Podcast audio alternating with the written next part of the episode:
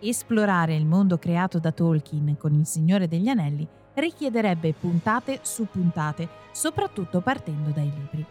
In questo particolare Cinevergreen ci concentreremo però solo sulla trilogia cinematografica e nello specifico andremo a scoprire alcune curiosità legate agli effetti speciali, ai costumi e al trucco utilizzato per rendere sul grande schermo la Terra di mezzo.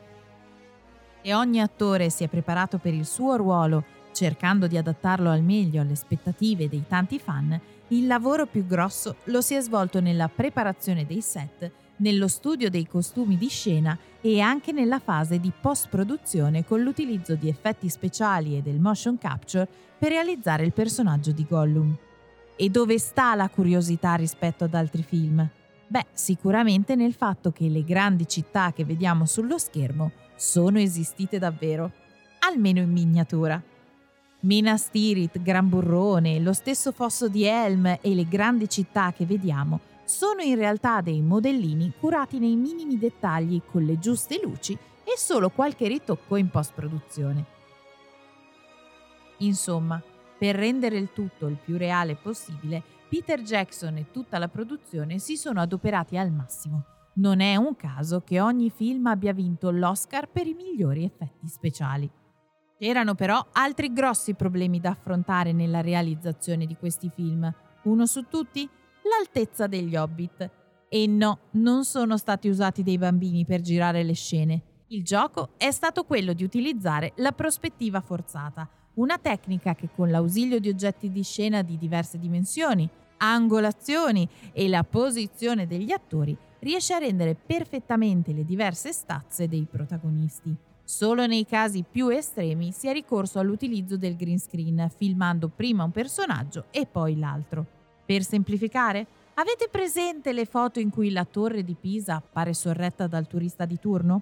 La stessa cosa, ma con un cast stellare e come torre di Pisa i poveri hobbit. Forza! Che cosa vi ho detto? Informazione!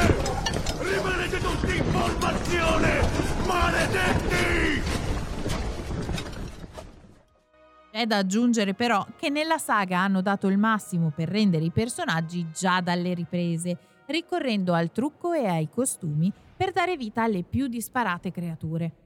Esempio su tutti sono gli orchi, che nella saga risultano essere una schiera di comparse, quelli nelle prime file indossavano un trucco prostetico successivamente ritoccato in alcuni punti in modo digitale. A quelli invece non inquadrati da vicino sono state messe delle maschere di plastica con grossi occhi sporgenti e dei piccoli fori, giusto per farli respirare e per vedere dove andavano. Un grosso lavoro anche per gli abiti dei protagonisti. Il più significativo è sicuramente quello di Aragorn, che deve il suo aspetto vissuto al reparto costumi e allo stesso interprete Viggo Mortensen, che aveva la libertà di indossare fuori dal set gli abiti e rattopparli o strapparli come meglio credeva. E fidatevi, potrei andare avanti per ore con questi aneddoti.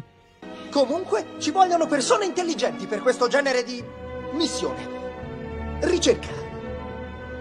Cosa?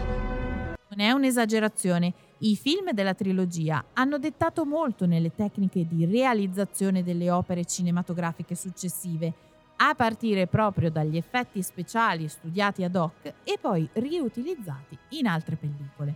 Queste che vi ho raccontato sono solo poche, piccole curiosità tra centinaia. E per scoprire le altre sul Signore degli Anelli e sul mondo del cinema, restate sintonizzati su Cineuni.